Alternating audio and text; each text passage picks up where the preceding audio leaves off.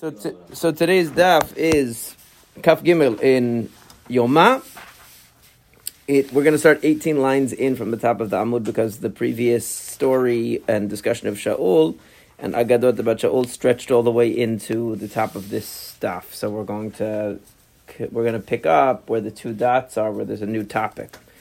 So it says Umayin Motziin Achat Ushtaim. So it's talking about how they would go around the. Uh, it's talking about on a. Uh, when they would assign the Kohanim various jobs discussed in the Mishnah, so they would go around and people they would stick out a finger, and you know they they would by doing that they would they would count the. Uh, they would they would go around and they would count and they would uh, select the people who were going to uh, who were going to uh, officiate particular avodot. So it talks about they could stick out one or two fingers, and that, yeah, that was the Mishnah just in the beginning of the parak, right? Because this is the beginning of parak Sheni, uh, right? Because they would they would want to uh, they would want to uh, do trumat hadeshin, right? So they would so they would so they would go because they wanted to avoid any kind of a uh, physical altercations among the kohanim. So they uh, so or or physical mishaps. So they decided to make it a lottery, basically. Um, they hadn't discovered rock, paper, scissors yet. That was a later development, I guess, in history. So they just had the finger. So now, it says. Now, if you're allowed to stick out two fingers, certainly you could stick out one finger. Okay, so why does it have to mention achat right? Or the, two or one? Why doesn't it just say, you know, so obviously one, if you're even allowed to stick out two. Now they still only counted it as one. It didn't really help you uh, if you stuck out two fingers, but the point is you could stick out one or two. Really, in regular, ordinary persons are supposed to stick out one finger. Only a sick person sticks out two because uh, and it says, what does it say on the side? It's not supposed to say Vatanya. What's it supposed to say? Oh, Vinichuta, right? This is just this isn't a contradiction, but it's a support. You're not supposed to stick out two fingers. It confuses the counter.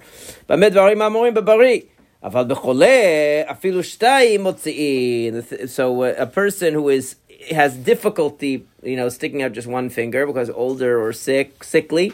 So he needs the two. He needs to stick out two fingers at a time. He's not as coordinated. So that's okay for him. But for an average person, they should stick out only one finger. Um, and then what does it correct that word? The next word says, oh, hayichidin. Um, right, so where, so where is it? Ah, hayichidin motin shtay bein monin lain elachat.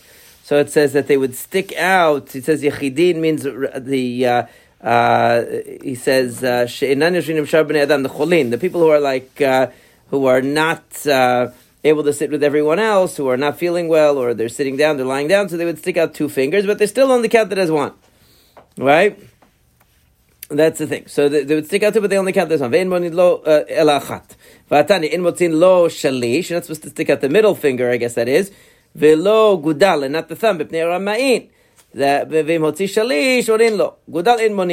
So the thing is that if the person sticks out the middle finger, why would they do that? They want they figure out like what the count is that you know that they, it's like when you do that one finger, two finger things, and you, you count. Some people that you know sometimes they do that, so you could figure out really quickly it's going to fall on you if you put two fingers, if you put one finger, because you figure out the math and you're really quick with that. So then you'd be able to try to manipulate the system so that it comes back to you what if you want to win right? You can you can manipulate the system. So they would stick out, uh, let's say, their finger, and then uh, you know they would stick out. They would make it look like they were sticking out more than one finger, uh, or there was more than one person, so it'd be counted twice, even though it was from the same hand.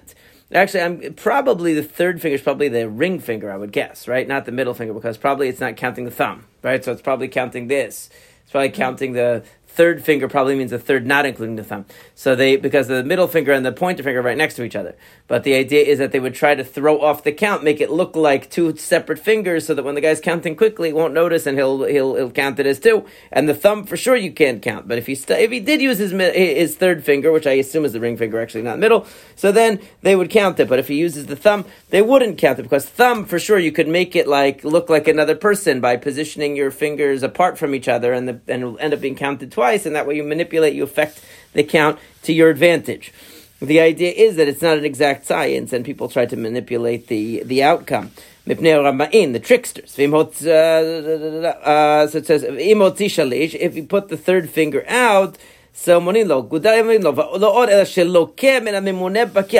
if the person does this, sticks out the thumb, so then not only do they not count it, but he gets punished by the mimuneh pakia. Pakia, it's going to explain what that is in a second.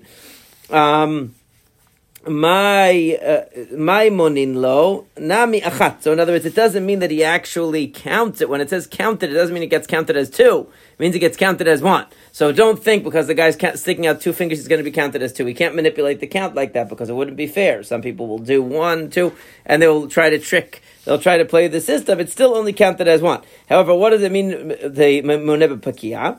So it says my pakia. Amarav madra. He gives us another word that we don't know what that is either. Right? So my madra It's the whip of the uh, uh, of the uh, uh, the Arab guys that would have the strap that they would smack their horses with it. Right? The pasik that would crack their heads. So I guess that means that they would, you know, um, that it would be a uh, um, uh, but it means oh, the pasik doesn't mean that it would crack the head of the of the person that hit you hit. It means that it it was it was cut on its head. In other words, it was very sharp on the end. I guess right. It wasn't thick on the end, right? Uh, but it was split into. Th- it was split thinly on the end. Oh, I guess that means it actually had more than one head. It was like split on the end, like right. strands on the end, so that when they would whip you, it would it would feel I guess it would hit you in multiple spots. When we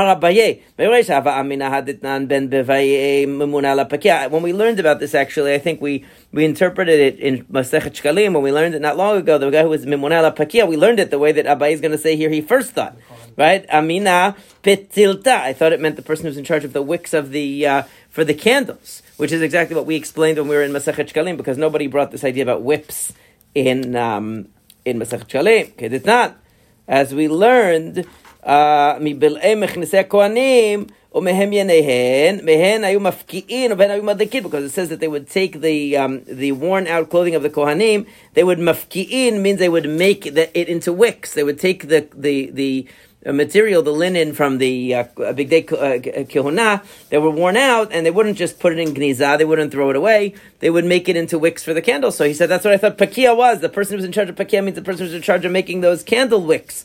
So, but then when I saw that it said that the person who tries to play the system by using his thumb during the count is going to be whipped by the guy who's mimunala pakia, so I realized pakia means my pakia, ma pakia nagda. That means the person who's in charge of whipping people. In other words, the person who has the ritzuot, who has the straps to whip people. That's what it was talking about. So there's a person who has to discipline the kohanim, will try to play games and try to position themselves to, for advantage in the jobs that they want. Okay, so the uh, so that's the you see how um, how people were uh, tr- you know really wanted to jockey for uh, different uh, opportunities here. Now So this was in the Mishnah. It talked about the two people who were running, and one guy fell and he broke his leg. Okay, was they were running up because they used to make it that whoever reached the top of the Mizbeach first was the one who won before they in- instituted the idea of the counting, which even then they had to have controls because people would try to make it look like it was two, so they would count them for two, and they would count, you know, they had all kinds of tricks. But it's, but now it says,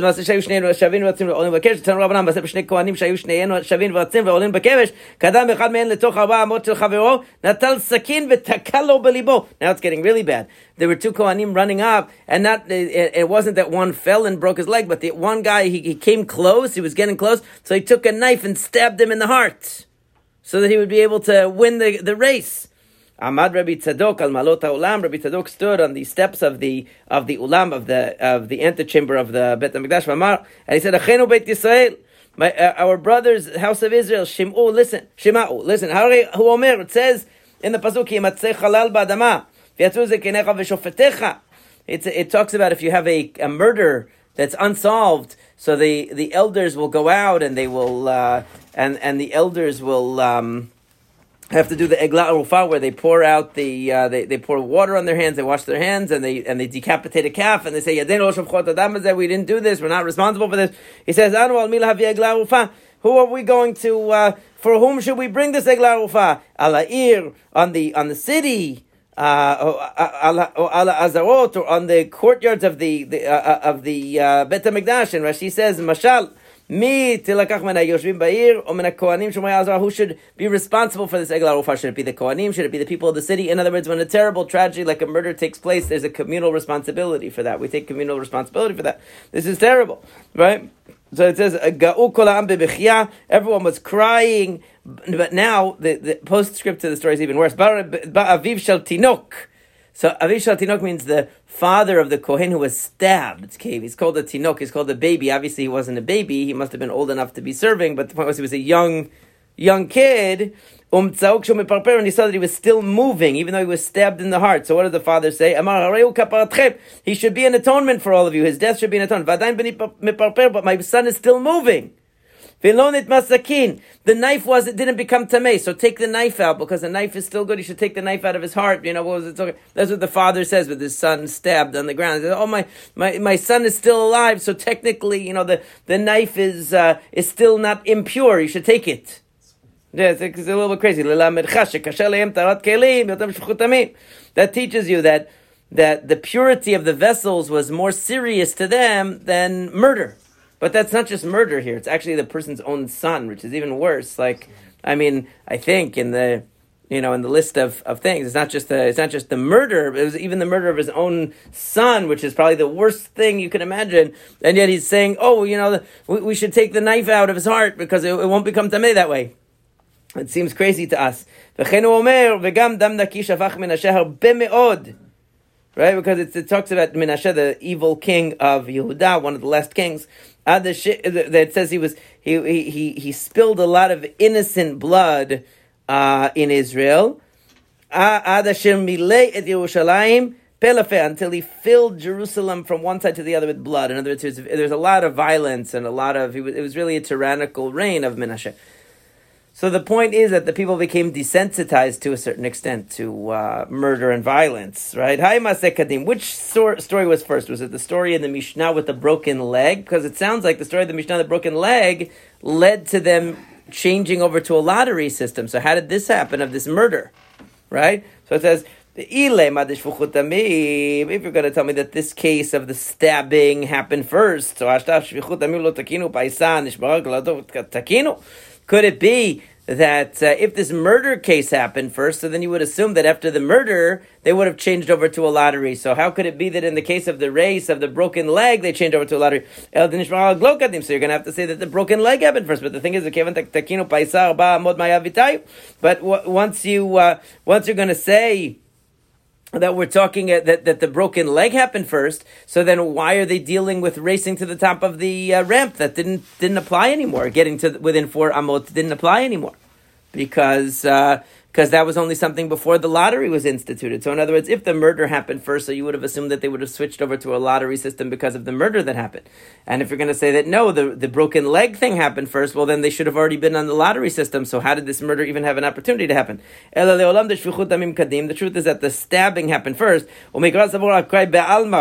and they thought, you know, sometimes an extreme thing is less likely to change policy because they say this guy's a nutcase that he did this. Okay, he's a, you know th- this is not going to happen ever again that someone's going to stab somebody because of one crazy person. We're going to change the whole system. This obviously is not a normal person who has a knife to stab somebody to get to the top of the uh, uh, of the mizbeach. So we're not going to change the system because of one crazy person, right? But kevan de afilu mimela know, then they saw that even normally it will come to different kinds of danger. People are getting injured. Okay, maybe they're not stabbing each other, hopefully, but they're getting injured.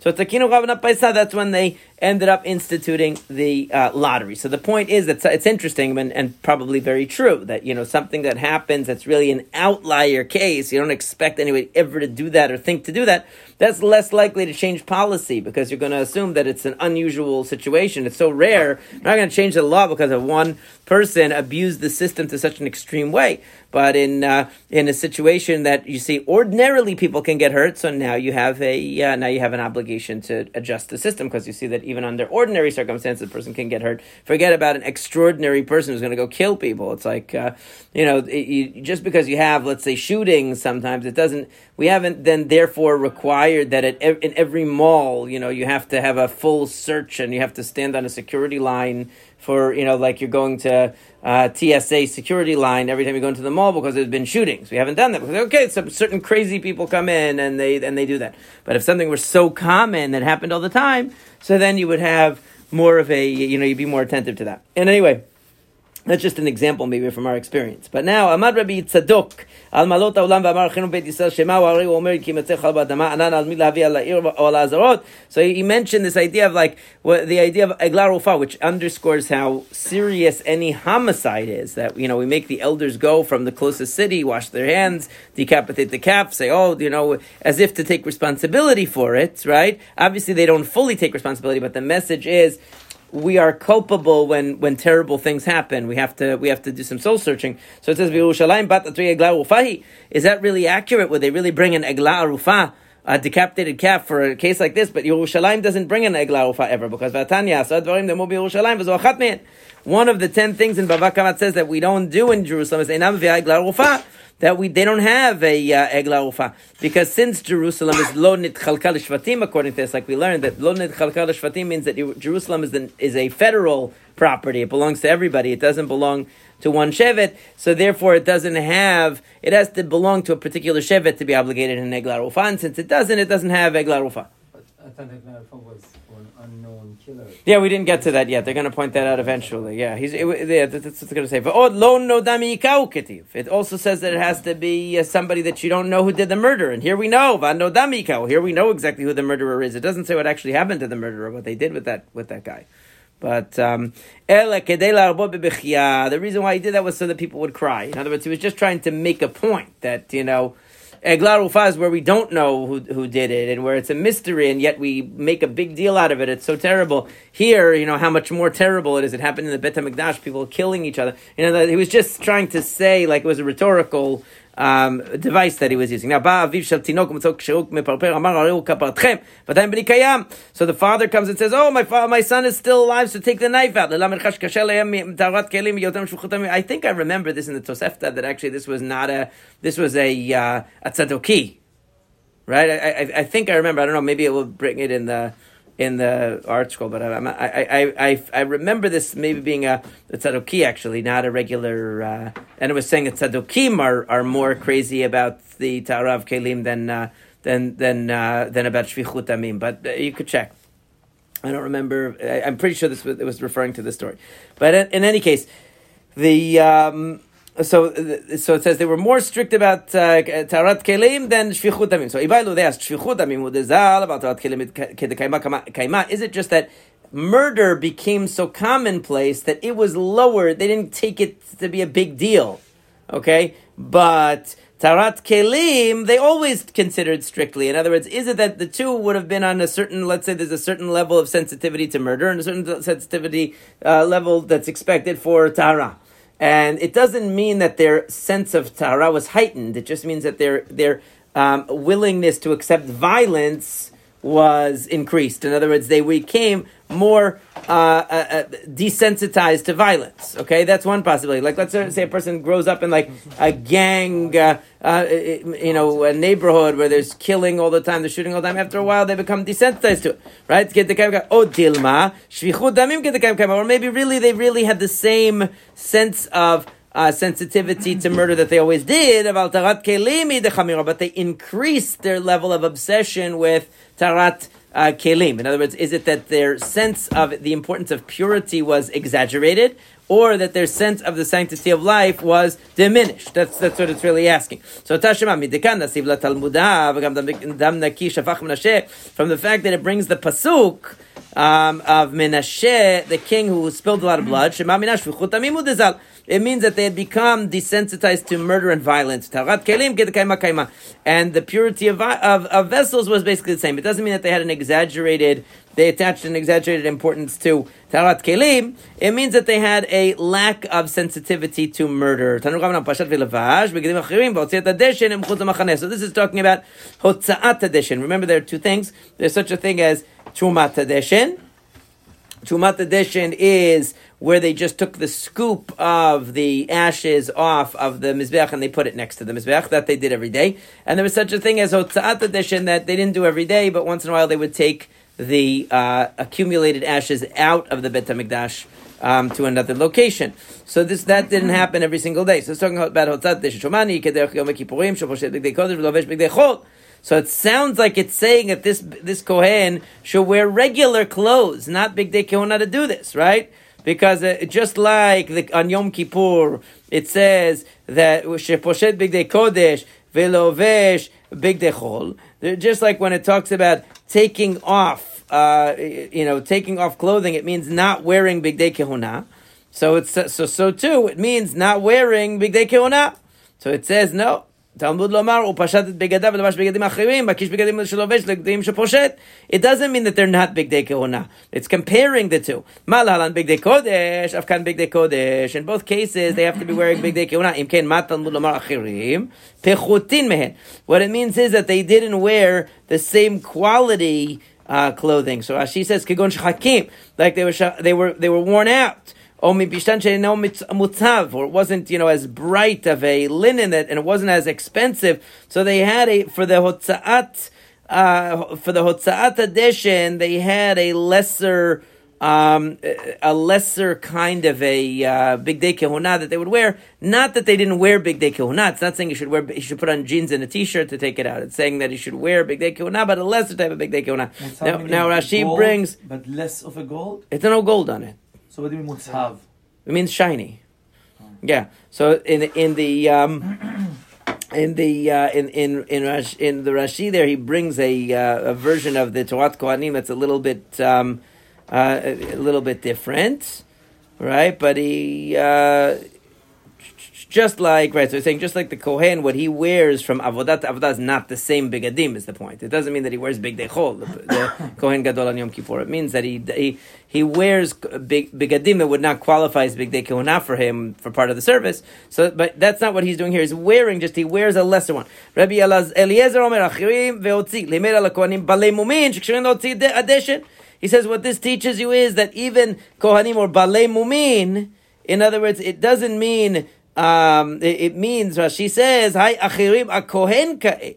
כלומר, כהנים אחרים מרוחקים משאר העבודות כשרים לעבודה זו. Since what he's doing is taking something out of the Bet HaMikdash, that even a Balmum could do. Even a Kohen who can't do any other avodah could do this. Amar more the master said, אחרים בחוטין מהם. What it says is, you said before that the, the Kohen who would do this would wear lesser bigadim. So it seems like there's two opinions. One opinion is saying that they would wear a lesser type of bigadim. One is saying that even a kohen who is a lesser status of kohen could do it. Okay, so it says bigadim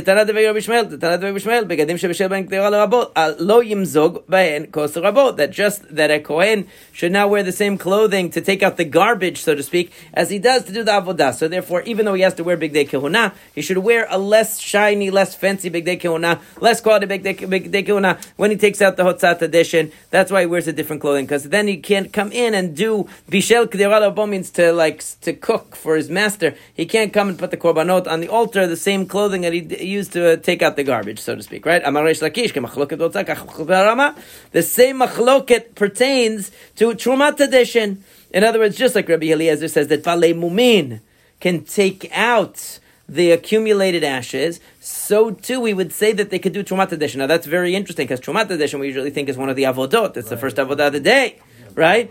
The Hotzat hadeshin is taking out the. It's not really a part of the avodah at all. It's just that when it accumulates to a certain level, they take it out. Okay, maybe we could understand why you could have a balmum do that because it's not really part of the avodah. It's just whenever it's a need, How they take it out. It's like I don't know, but uh, they, but they whenever it would accumulate. But it would probably depend on how many korbanot they had on particular days, how much was uh, building up. But the the um, the point is that it wasn't every day, so it's not part of the, it's not part of the avodah at all, and it's it's just removing the gar- it's like taking the garbage out. It's like how often do you take the garbage out? Depends what you ate and how much and what accumulated and and you know who knows. But the uh, but the point and how much they scooped because the scooping had a minimum, but it didn't have a maximum. Maybe some guys took a huge shovel of it, and some guys had a small. You know, we don't know. But the point is that the they would take it out from time to time, um, and the. Uh, if I if I'm not mistaken, the Rambam and the Ravad they have an argument about how often it was, but uh, uh, it, but I remember, but uh, I don't remember the details of it. I think the Rambam had a much less frequent, and the Ravad had a much more frequent uh, schedule for the removal of the hadeshin. But the point is that uh, be that as daily. what? No, definitely not daily. That's not for sure. Part of the Abu Right. So it has It nothing to do. the the the scooping is even the hotza'ah, that was just an occasional thing that they would do. because they would, if it's part of the whole. Right. So if it's part of that, right. You would think it's a part of Avodah. Right. So they they're saying it's like a maintenance thing. So therefore, they're, they're- right. Well, because it doesn't have it, it's not on the mizbeach and it's not going to the mizbeach. It's just literally just taking out the ashes that are on the ground. Yeah, it's like a maintenance type of thing. So, so, so Reish Lakish is going even further. He's saying even Trumat hadeshin that they take the scoop off is also that. Because it's just to minimize the amount of buildup on the on the altar surface. So even that, so that's really that's really radical for Rabbi Yochanan. Rabbi Yochanan says, "Whoa, wait a second, Trumat hadeshin for sure." This taking of the scoop is definitely one of the avodot. That you can't have a baal mum do that.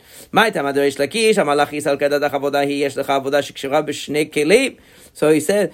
So Resh Lakish said i- that uh, uh, that if you you must agree with me that uh, Trumat Adeshin is uh, not an avodah because it says in the Torah.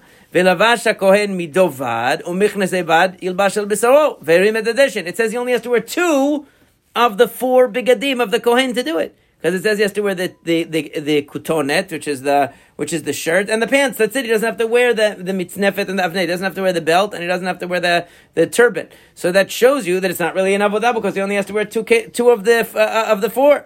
For Rabbi Yochanan. It's not really telling you that he doesn't have to wear all four pieces of clothing. He does have to wear all four pieces of clothing, but what it's telling you is giving you two examples, meaning he has to put on his clothes. It's like if I say to you, okay, put on your, your shirt and your pants, we're going out. That doesn't mean don't put on your belt. It doesn't mean don't put on your shoes. It doesn't mean don't put on your hat or kippah, whatever. Of course he has to wear all those things. It's just giving two examples, right? So that's a ve'umay shena hane midovad mido kemidato. So why does it say midovad? What's the purpose of that pasuk? It's an extra language to teach you kemidato that it has to be um, according to his measurement. In other words, he has to. Um, it can't be dragging on the ground. It can't be too high. It's got to be something that's custom fit, custom tailored. Michnese bad. And why is it michnese bad? Lekidetanya. Minayin. How do you know that nothing comes before the pants? Michnese oh, bad. That pasuk comes to tell you that first of all he doesn't wear any underwear under there, but also that that's the first one of the bigadim that he puts on. In other words, it has to be on his flesh. The point is that the, this extra pasuk is to each one is to tell you something special about that. But Rabbi Yochanan is saying the person has to be fully dressed as a kohen, otherwise he wouldn't be able to officiate the Trumat Hadeshin. It's definitely one of the avodot. No question. Those days with no What? I- I don't even know if they had underwear back then. I doubt it. Probably not. Yeah, I don't, I don't think so. Varish lakish, me, me, but meaning you can't have any other garment under there. Maybe you don't like the feeling of it on your bare flesh. You want to put something else, you can't. Right? That's the point. Varish lakish, mido kemidato. Uh, kemid afker rachmana b'lashon mido shelo yeh davar kodem machnasayim me'al bisaro nafka. So he says, Rish Lakish agrees with both of those things. He agrees that mido teaches you the idea that it has to uh, that it has to fit the person properly. He agrees that that word mido it comes from midato, oh. and he also says that you can't put anything on before the pants. He learns from me'al bisaro nafka. He agrees, but he's still saying that it's trying to show you that he only had to wear those two bigadim. If he only had to wear those two bigadim, then obviously it's not a real avodah, and then a balmum should be able to do it. Ketanae. Maybe this is really a machloket tanaim. Al bisaro matan yilbash. Right? It says al bisaro. Right? So why does it have to tell you yilbash? So it says lehavi mitznefet ve'avneit laharamad ve'Rabbi Yehuda. The word yilbash, right? It could have just said omechne sevad al bisaro, right? So uh, why does it have to say yilbash? So it comes to tell you that he has to put on all the big day kihuna, not just those two. So that seems to support Rabbi Yochanan, okay? And Rabbi Dosa Omer, So le- if it's all eight, why would you come and give an example of two? he only has four. Or if he's a Kohen Gadol, he has eight. Meaning, you're just giving it two examples, and they're saying that it's a special limud from each one. That's why they mentioned those two to teach you the idea of the custom-made sta size and all that. But really, it's uh, really he has to put them all on. That's what Rabbi, Rabbi Yehuda is saying here, and that's what Rabbi Yochanan was saying. Reish Lakish is taking it literally. He only has to wear two bigadim because really it's not really an avodah at all. Rabbi Dosa Big Day. We learned this before, right? Rabbi Dosa says no. It's coming to tell you that the that actually the Big Day Kehunav, the Kohen Gadol Yom Kippur, he's not allowed to use them for another Yom Kippur, but he's allowed to give them to a regular Kohen to use for the rest of the year because it's basically the same outfit. Right, so that's that's what he says. It's coming to teach you, but um, and so meaning that right now, what the Gemara is taking to is that Rabbi Dosa probably thinks that he literally only has to wear those two pieces of clothing to do this avodah of Trumat. And the reason it's mentioning it is to tell you that a regular Kohen could take, could inherit the big day kehuna of, of Yom Kippur from a, a Kohen Gadol that served in the Beit HaMikdash for Yom Kippur. Now it says, um, uh, uh, "Amar Rabbi." Rabbi said, and we saw this already earlier in the Gemara. Shtei tshuvot b'davar. There are two responses to your claim. Chadad kohen gadol shel kohen hediot. First of all, that's a machlok between Rabbi and Rabbi Dosa that we learned that according to Rabbi, the the belt of the kohen gadol is not the same as the belt of a regular kohen the rest of the year. We had that machloket already because according to Rabbi, the belt of the kohen gadol on Yom Kippur is just a plain white belt, and the and the belt of the regular Kohen has uh, has shatnez in it, right? So therefore, you can't use the belt of the Kohen Gadol of Yom Kippur for any other time of the year because it doesn't work any other time of the year. Uh. How could you take vessels or uh, clothing that was used for a higher kedusha of Yom Kippur and then repurpose them for a lower kedusha a regular avodah a regular Kohen? It would be a disgrace to do such a thing, and so therefore that can't be. It's telling you that you can even use.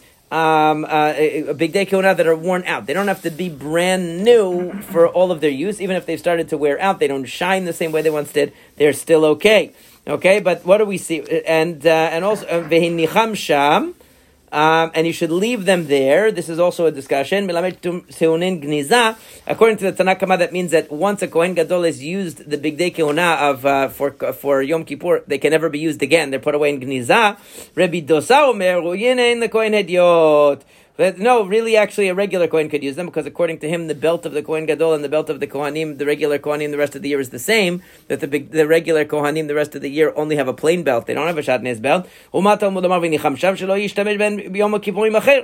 it means is that the Kohen Gadol is not allowed to use them for another Yom Kippur.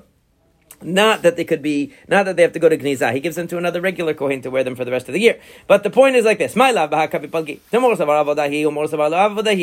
we're going to interpret that Rabbi Yehuda who says that the mention of two bigadim with Trumat Hadeshin, the removal of the ashes, not the removal from the Beit HaMikdash, but the scooping of the ashes, that mention of only two begadim is literal is, is not literal. That actually it means all four begadim. But Rabbi Dosa, who uses those words for something else, is taking it literally. That actually the kohen who go, comes to lift the to scoop the, the trumat hadeshin only has to wear two begadim because it's not really an avodah. And so he uses the psukim to learn other stuff. Okay, so that would that would fit with Reish Lakish and Rabbi Yochanan. Rabbi Yochanan's agreeing with agreeing with Rabbi Yehuda that it's a full fledged avodah. And really, you need to wear all four begadim to do that. If you're the Kohen Hediot, and all eight if you're the Kohen Gadol. And according to uh, according to Reish Lakish, he's agreeing with Rabbi Dosa that no, it's not really an avodah. You only need two begadim. Says lo dekule alma avodahi. Really, it's an avodah according to everyone. This is the real machloket. More savar tzricha kral. It's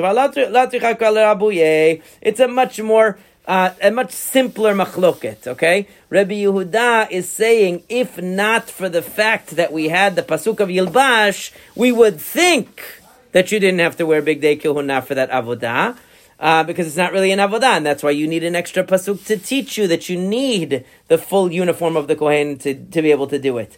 And Rabbi Dosa is saying you don't need an extra pasuk to tell you that you need the full uniform of the Kohen in order to do Trumat Hadeshin. It's obvious. So therefore the psukim are coming to tell you something else. But they both agree that Trumat Hadeshin is an avodah that requires all the bigadim, like Rabbi Yochanan would say. The only question is, is that self-evident and obvious? And therefore the, therefore the psukim that are there must be coming to tell us something else? Or is it not so self-evident and really we need psukim in order to support the, uh, the in, in order to support that position. In which case, the word yilbash is going to come to teach you that you need to wear a full out uh, uniform because maybe you would have thought that it's not really a part of the avodah, like, like exactly like Reish Lakish is suggesting. In other words, Rabbi Yochanan is saying that these rabbis are all agreeing with me. It's just a question of whether your idea is even a thought in anybody's head that would need to have a pasuk to support, you know, to, to, to refute it, or it's so obvious it doesn't even need a pasuk to refute it. But everybody really agrees that Trumat Hadeshin is an avodah, as we've seen throughout that the Kohanim are, you know, competing to be able to do this first avodah precisely because it is considered an avodah in their eyes, a very valuable